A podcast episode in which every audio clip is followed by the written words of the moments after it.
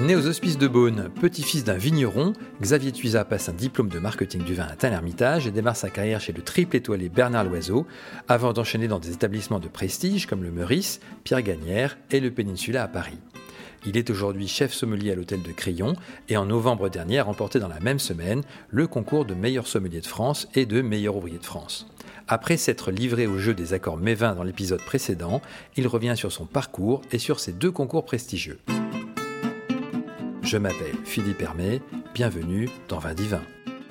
Euh, bonjour Xavier. Bonjour. Bienvenue dans Vin Divin. Merci. Euh, donc on est aujourd'hui ici dans un endroit très particulier puisque c'est la cave euh, d'exception de, Mhm. de l'hôtel de Crillon dans laquelle il y a euh, bah, des- de, de magnifiques bouteilles. Les plus belles du monde, effectivement. On est entouré ici dans cette cave à Grand Cru des 2000 plus beaux flacons que compte la carte de l'hôtel. En tout, c'est 40 000 euh, bouteilles, mais ici, on, on conserve, on expose, on, on entretient, on chérit les 2000 plus belles. Qu'est-ce qui a fait que tu viens à l'hôtel de Crillon? Est-ce que c'est parce qu'il y, avait cette idée peut-être de mettre le vin en avant qui guide Oui. les menus ou, ou Alors ça, c'est plus tardif. À cette époque-là, en 2016, j'étais le dernier chef sommelier parisien à avoir fait une ouverture de palace. D'accord. En l'occurrence, celle du Peninsula, où j'ai créé la cave de zéro. Et donc pour eux, c'était bien sûr intéressant parce que j'étais dans le, le mouvement de l'expérience de créer une cave euh, aussi conséquente. Et c'est ce qu'on me demandait justement ici, puisqu'après 4 ans de rénovation pharaonique, eh bien, euh, je dois recréer la cave de l'hôtel qui a été vendue quasi intégralement En 2013, hein, je en crois. 2013, absolument, tout à fait. Et toi, Et- tu arrives en 2017. tout à fait, le 2 janvier 2017, bientôt 6 ans. et, et effectivement, ça fait partie de ce, de ce challenge inouï que de recréer une cave en intégralité. Ça me laisse l'occasion pour moi d'apposer une, une signature œnologique dans l'hôtel. Et là, bien sûr, on commence à se creuser la tête pour euh, créer la cave la plus judicieuse. Alors ça doit pas être facile ça, parce qu'il y a des choix à faire. Oui, oui, oui, mais Il y a un rapidement. équilibre aussi à trouver, j'imagine. Il y a un équilibre, il faut aussi, euh, je dirais, euh, représenter au mieux ce qui se passe dans, dans les vignes, donc l'actualité. Euh, mais j'avais une ligne directrice quand même assez intéressante. Je voulais absolument mettre à la carte uniquement les vignerons que j'avais visités. Mais euh, en 17 ans, c'est assez raisonnable comme chiffre. Hein. C'est pas non plus pharaonique. Ça, peut paraître beaucoup.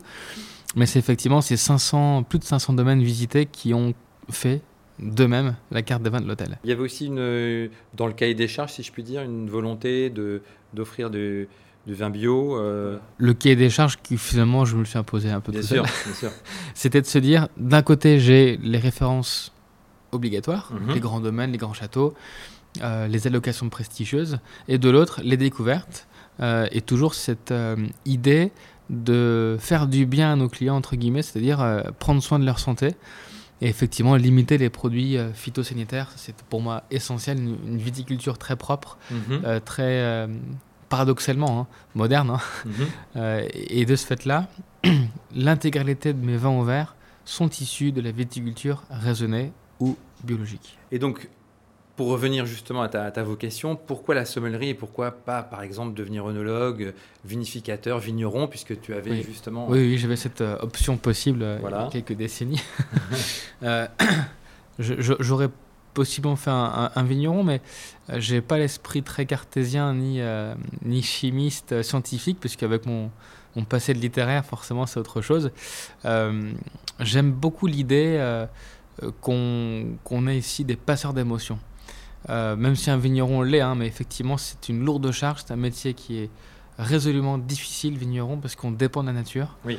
Alors bien sûr, nous, on, on voit que euh, l'aspect positif euh, des belles bouteilles vendues euh, aujourd'hui à des prix astronomiques, mais n'oublions pas que il n'y en a qu'une qui peut décider de leur enlever tout ça, c'est la nature. Mhm. Et Dieu sait que ça va très vite. Donc c'est un métier extrêmement exigeant. On peut travailler pendant un an pour ne pas récolter le fruit de son travail. Ça, c'est une réalité. Effectivement, c'est toujours euh, ce- ce- ce- cette pression, ce stress qu'un sommelier n'a pas.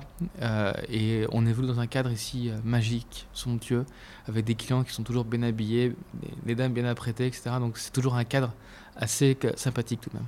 D'accord. Alors, quelles sont les, les- les qualités euh, pour être un bon sommelier? C'est quoi? C'est un nez? C'est une mémoire gustative, visuelle? Quelles sont les... Alors, c'est avant tout, bien sûr, avant la technique, je dirais, c'est d'abord la, la philosophie de vie. C'est-à-dire qu'on doit être généreux, on doit avoir l'envie de donner du plaisir et l'envie de faire passer un moment inoubliable à nos convives. Donc, faut être généreux par nature. faut être gentil, foncièrement aussi. Euh, comme je dis toujours à mes jeunes sommeliers, je ne pourrais pas changer leur philosophie, leur, leur savoir-être. En revanche, leur technique, je pourrais toujours l'affiner, l'affûter et la préciser. Donc l'entretien se passe ici euh, beaucoup sur l'humain, la personne, sa capacité à véhiculer l'émotion. Et pour moi, c'est ça un grand sommelier. C'est pas forcément le sommelier qui va chercher tout à l'aveugle.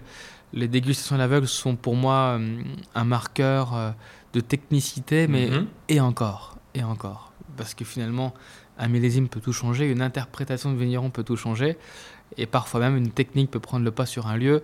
Donc c'est pour ça, pour moi, la dégustation à l'aveugle n'est pas du tout un, curseur euh, de, réussite. D'accord, alors justement, le 6 novembre dernier, tu remportes le concours de meilleur sommelier de France. Euh, donc tu es en finale avec euh, Michael Grou de l'hôtel Beau Rivage à, Genève et Pierre Villa Paléja du, Petit Sommelier à Paris. Qu'est-ce qui t'a poussé finalement à participer à, ce concours bah, Effectivement, c'est comme dirait le dicton, mieux vaut tard que jamais, hein, parce qu'à 36 ans je m'inscris pour la première fois à, ce concours prestigieux. Euh, l'idée de me dire, et que j'avais ça en moi depuis quand même quelques années, euh, que si c'était pas maintenant, avec euh, deux enfants de 4 ans et 2 ans, ça allait être compliqué après. Et je savais que c'était ma dernière opportunité pour le faire. Et je me sentais bien. je préparais beaucoup les concours, hein, notamment le meilleur ouvrier de France, qui était mon objectif principal de 2022. Mhm. Et j'étais prêt pour ça. J'ai beaucoup travaillé pour ça. Et euh, j'ai cette opportunité de présenter aussi le meilleur sommelier de France qui tombe dans les mêmes créneaux de, période euh, pour les présélections. Et donc j'y vais en me disant, voilà, euh, pas de regret. Je pourrais pas dire, ah si j'avais su, je me serais inscrit. Euh, je pense que le pire, c'est de vivre avec des regrets. Donc, euh, j'ai essayé de ne pas faire cette faute. Et puis voilà, ça a marché. Alors, le, concours de meilleur sommelier de France, je crois, a lieu tous les deux ans en alternance avec le meilleur jeune sommelier de, France. Oui, absolument. Euh, et, il y a donc toute une, série finalement d'étapes, puisque je crois que au départ vous êtes 5000, puis vous finissez 3, à, 3 à 3 personnes. À 3 en finale. En finale. Euh, Raconte-nous un petit peu cette, cette finale, puisque j'ai lu euh, qu'il y avait une dégustation autour du champagne, euh, il y avait aussi des questions sur les accords mévins, il y avait comment servir une bière, et puis il y avait aussi, je crois, une dégustation de trois vins rouges issus, d'un même cépage où j'ai lu que tu avais eu une petite hésitation. Raconte-nous un petit peu cette, cette oui, alors, déjà, c'est une finale qui est en public. En public, filmé, relayé en direct sur YouTube. Il y a beaucoup de médias dans la salle, il y a beaucoup de professionnels, beaucoup de jeunes étudiants de l'école hôtelière. On peut toujours d'ailleurs le, revoir, j'imagine. Ah oui, c'est toujours en live sur YouTube, absolument. Concours du meilleur sommelier de France 2022, euh, la finale en, intégralité. Mais effectivement, la première étape, euh, elle est psychologique. C'est-à-dire que ça se gagne peut-être avant de monter sur scène, euh, parce qu'on a tout ce monde qui est là. Et moi, j'ai totalement imaginé un rideau entre la scène et eux, pour justement être comme dans une salle de restaurant on monte sur scène. Première étape, c'est d'identifier des étiquettes abîmées. Donc il y avait des fragments d'étiquettes, il fallait retrouver le domaine et l'appellation. Donc ça, c'était euh, une épreuve que j'ai bien réussi, donc qui m'a rassuré. Et après, j'ai pris ça comme un jeu, puisqu'effectivement, Denis Verneau, qui était euh, le monsieur loyal du concours, euh, m'aiguillait, m'annonçait les, consignes avec beaucoup de. une voix très posée, très calme, et ça, ça m'apaisait aussi beaucoup. Et, tout ce qu'il m'annonçait, je prenais comme un jeu, euh, et donc c'était plutôt euh, marrant pour moi. Donc effectivement, ces quatre euh, effervescents identifiés au niveau de la région, le dosage, et tout de suite, on doit donner deux accords mets et vins par champagne. donc on avait une minute pour faire ça sur chaque champagne, enfin chaque effervescent du moins. Mhm. Et, ça, ça nécessite en fait des réflexes. D'accord. C'est-à-dire qu'on me. Donc on te dit quoi? On te dit voilà, ça c'est le plat qu'on va servir. Alors non, il, faut qu'on donne nous. Il y avait juste le verre. Et avec ce verre-là, on identifie la région, le cépage, le dosage en grammes de sucre par litre. D'accord. Et tout de suite, on doit créer deux plats pour faire un lien sur cet effervescent. Excellent. Alors, on peut le faire en, en 2 minutes, 3 minutes, 4 minutes, parce que si on prend le temps de chercher. Mais là, on nous demandait les 4 verres en 4 minutes. Donc, 8 plats à sortir, plus identification en 4 minutes. Donc, ça veut dire qu'il faut être très très vite. Et donc, il faut des réflexes absolus et être prêt à tout en toutes circonstances. Donc, c'est ça plutôt qui est jugé, c'est l'immédiateté de la réponse et qu'elle soit en plus correcte. Ensuite, on avait un service de la bière, effectivement, où euh, c'était une bière avec de, des lits, donc une bière assez vivante, entre guillemets. Donc là aussi, un accord mets et bière, qu'est-ce qu'on en fait, comment est-ce qu'on la consomme, comment est-ce qu'on la sert, température. Et donc il fallait servir le dépôt. et un jour de finale, on se dit, je ne sers pas le dépôt. Euh, parce qu'effectivement, il y a plus de chances que ce soit faux que bon. Et pris dans l'élan dans de la finale, en tout cas dans l'enjeu, je ne sers pas le dépôt, mais mes deux autres confrères ne l'ont pas fait non plus, donc ça va. Euh, troisième épreuve qui était passionnante, c'était un contexte de dîner autour de l'UNESCO. D'accord. Donc toutes les cuisines euh, du monde classées UNESCO, il fallait déjà qu'on les connaisse, hein, ces cuisines-là du monde classé UNESCO, et ensuite qu'on fasse un accord mets et vins sur chacune de ces cuisines. Euh, donc ça, effectivement, c'est passionnant. Ça nécessite une culture générale aussi importante. Mhm. Et moi, j'adore l'UNESCO. Hein. c'est un organisme que je, je, côtoie un petit peu.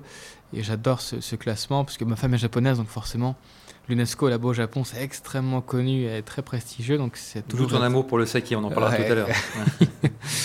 et, donc voilà, épreuve qui se passe très bien. Euh, bah, L'UNESCO, je maîtrisais bien, donc ça m'allait bien. Euh, ensuite, on a donc trois vins rouges, effectivement, identifier le cépage. Donc ça, c'était plutôt facile, hein, le, cépage Pinot Noir. Mais, euh, donc on donne les régions. Moi, je dois dire Loire, Bourgogne, Alsace. Mais il y en a un qui n'est pas euh, français. Et donc ça, ça, on nous l'annonce après. On dit, voilà, parmi ces trois, un est américain. Et là, je dois dire que... ouais, parce qu'on était persuadé que ce soit ou bourguignon ou trois français. Et non, donc là, effectivement, on reprend la dégustation, on essaie de, se reprendre parce qu'on sait qu'on vient de faire tous les trois une erreur, ce qui était vraiment recherché parce qu'à l'aveugle, trouver tout de suite les États-Unis sur un pinot noir, c'est quand même pas évident. Pas facile, Et, euh, et puis après, par conclusion, on, essaie de trouver euh, la bonne réponse. Mais alors, ce qui est drôle, c'est que je n'ai aucune idée. Alors, les trois, euh, vous avez fait la même, la même erreur, c'est ça ah, Oui, personne n'a dit États-Unis d'entrée de jeu. Après, c'était la consigne, la question suivante qui était voilà, un des trois est américain, le D'accord. Donc, euh, mais c'est bien, ça fait partie du, jeu.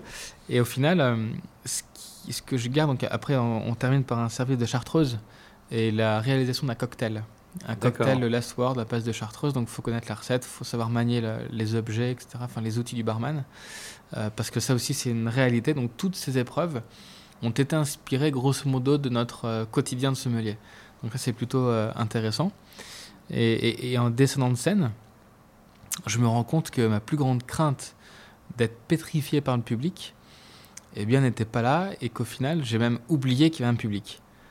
Euh, et ça, je dois dire, c'est quand même ce qui va peut-être sauver la vie euh, sur cette, euh, cette finale. D'accord. En tout cas, félicitations. Et comme une bonne nouvelle n'arrive jamais seule, quelques jours plus tard, tu reçois une autre bonne nouvelle qui est ta certification comme meilleur ouvrier de France. Oui, ça c'est fou parce que c'était vraiment l'objectif euh, ultime de cette année. Et euh, on apprend ça par mail. Hein. On a passé les épreuves euh, un mois avant. Et il a fallu vivre un mois sans connaître les résultats parce que le ministère de l'Éducation nationale, qui régit le concours, eh bien, a repris une, par une toutes les notes pour vérifier que chaque bonne note était bien justifiée et que chaque mauvaise note était bien justifiée. Donc c'est quoi comme type d'épreuve? Parce que je pensais que c'était plus en fait une analyse euh, du travail sur une année ou des choses comme ça. Alors il y, a une œuvre à réaliser, donc c'est-à-dire qu'on a une carte des vins à réaliser avec un, contexte, mhm. c'est-à-dire qu'on a un restaurant qui ouvre dans trois mois, dans six mois, on a tant de budget, il faut qu'on crée le staff, la cave, la gestion, les logiciels de gestion, euh, peut-être aménager la cave différemment, euh, la verrerie, enfin plein de choses. Et qu'est-ce qu'on achète? Comme type de vin pour répondre à la philosophie de la chef. C'était une chef qui était euh, franco-marocaine hein, dans, l'énoncé. Mhm. Donc ça, on a reçu un mois avant le, le, brief. Et donc on a dû créer notre œuvre, notre carte des vins et toute la proposition avec un PowerPoint et un, un petit livret explicatif qu'on a tout écrit. Et, euh, et donc ça, c'était une épreuve assez majeure. L'autre épreuve majeure, c'est le service en salle. Vous êtes scruté pendant 4 heures par un, un MOF pour euh, votre comportement, votre service, votre euh, efficacité, la façon dont vous parlez aux clients, à vos commis, aux plongeurs, aux cuisiniers, tout est scruté pour voir si vous avez l'attitude d'un meilleur de France. Et ensuite, la technicité qui est jugée par euh, eh une rédaction, notamment c'est une épreuve qui m'a assez marqué, de questions assez simples en soi, mais ce qui était jugé, c'était pas du tout la réponse, c'était l'orthographe et la grammaire et l'écriture. D'accord. Parce que, visiblement, euh, en tout cas c'est ce que j'ai compris de l'épreuve, c'est qu'on ne peut pas attribuer un titre de meilleur voix de France à quelqu'un qui ne sait pas écrire français correctement ou qui écrit mal. Ça compte. Ça compte. Ça reste donc très académique finalement. C'est très académique. D'accord. Tout à fait. d'accord, intéressant. Et du coup, la prochaine étape, c'est quoi? C'est meilleur sommelier du monde? C'est c'est une discussion qu'on doit avoir avec euh, l'équipe, euh, ma famille. Ouais. Euh, là, l'objectif premier, à l'heure où on se parle, fin 2022, c'est d'accompagner au mieux Pascaline Le Pelletier, qui est la représentante qui est notre de- candidate française. Donc, pour euh, 2023, pour février 2023. à fond derrière elle, c'est évident. Mhm. Euh, après, bien sûr, quoi qu'il se passe, il y aura une décision à prendre. Si elle euh, est championne du monde, euh, voilà, Ce serait la première femme d'ailleurs. La première euh, femme. championne du monde. la France n'a plus emporté depuis l'an 2000, donc c'est 22 ans que la France attend ça.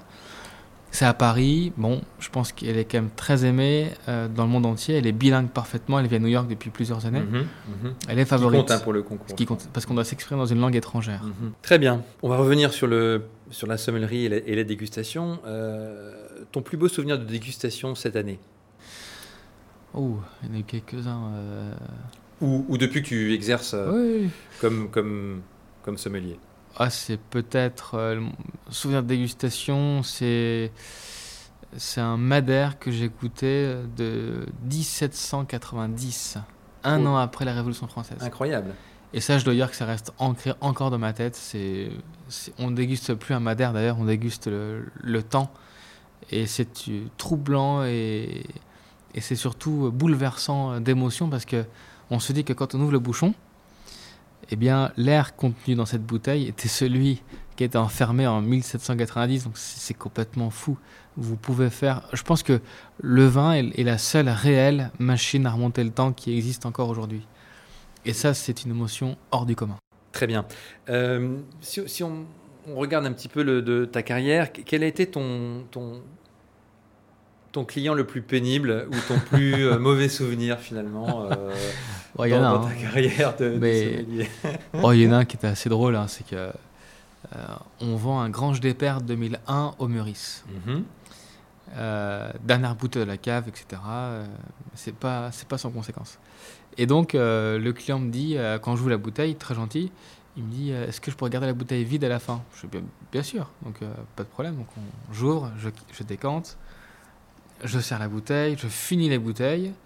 Et pris dans le, le- donc là, quand on l'a fini, c'est à peu près deux heures après. hein, Mhm. pris dans le, le- cours du service, le jus du service, La bouteille part. la bouteille part euh, au vide. Mhm.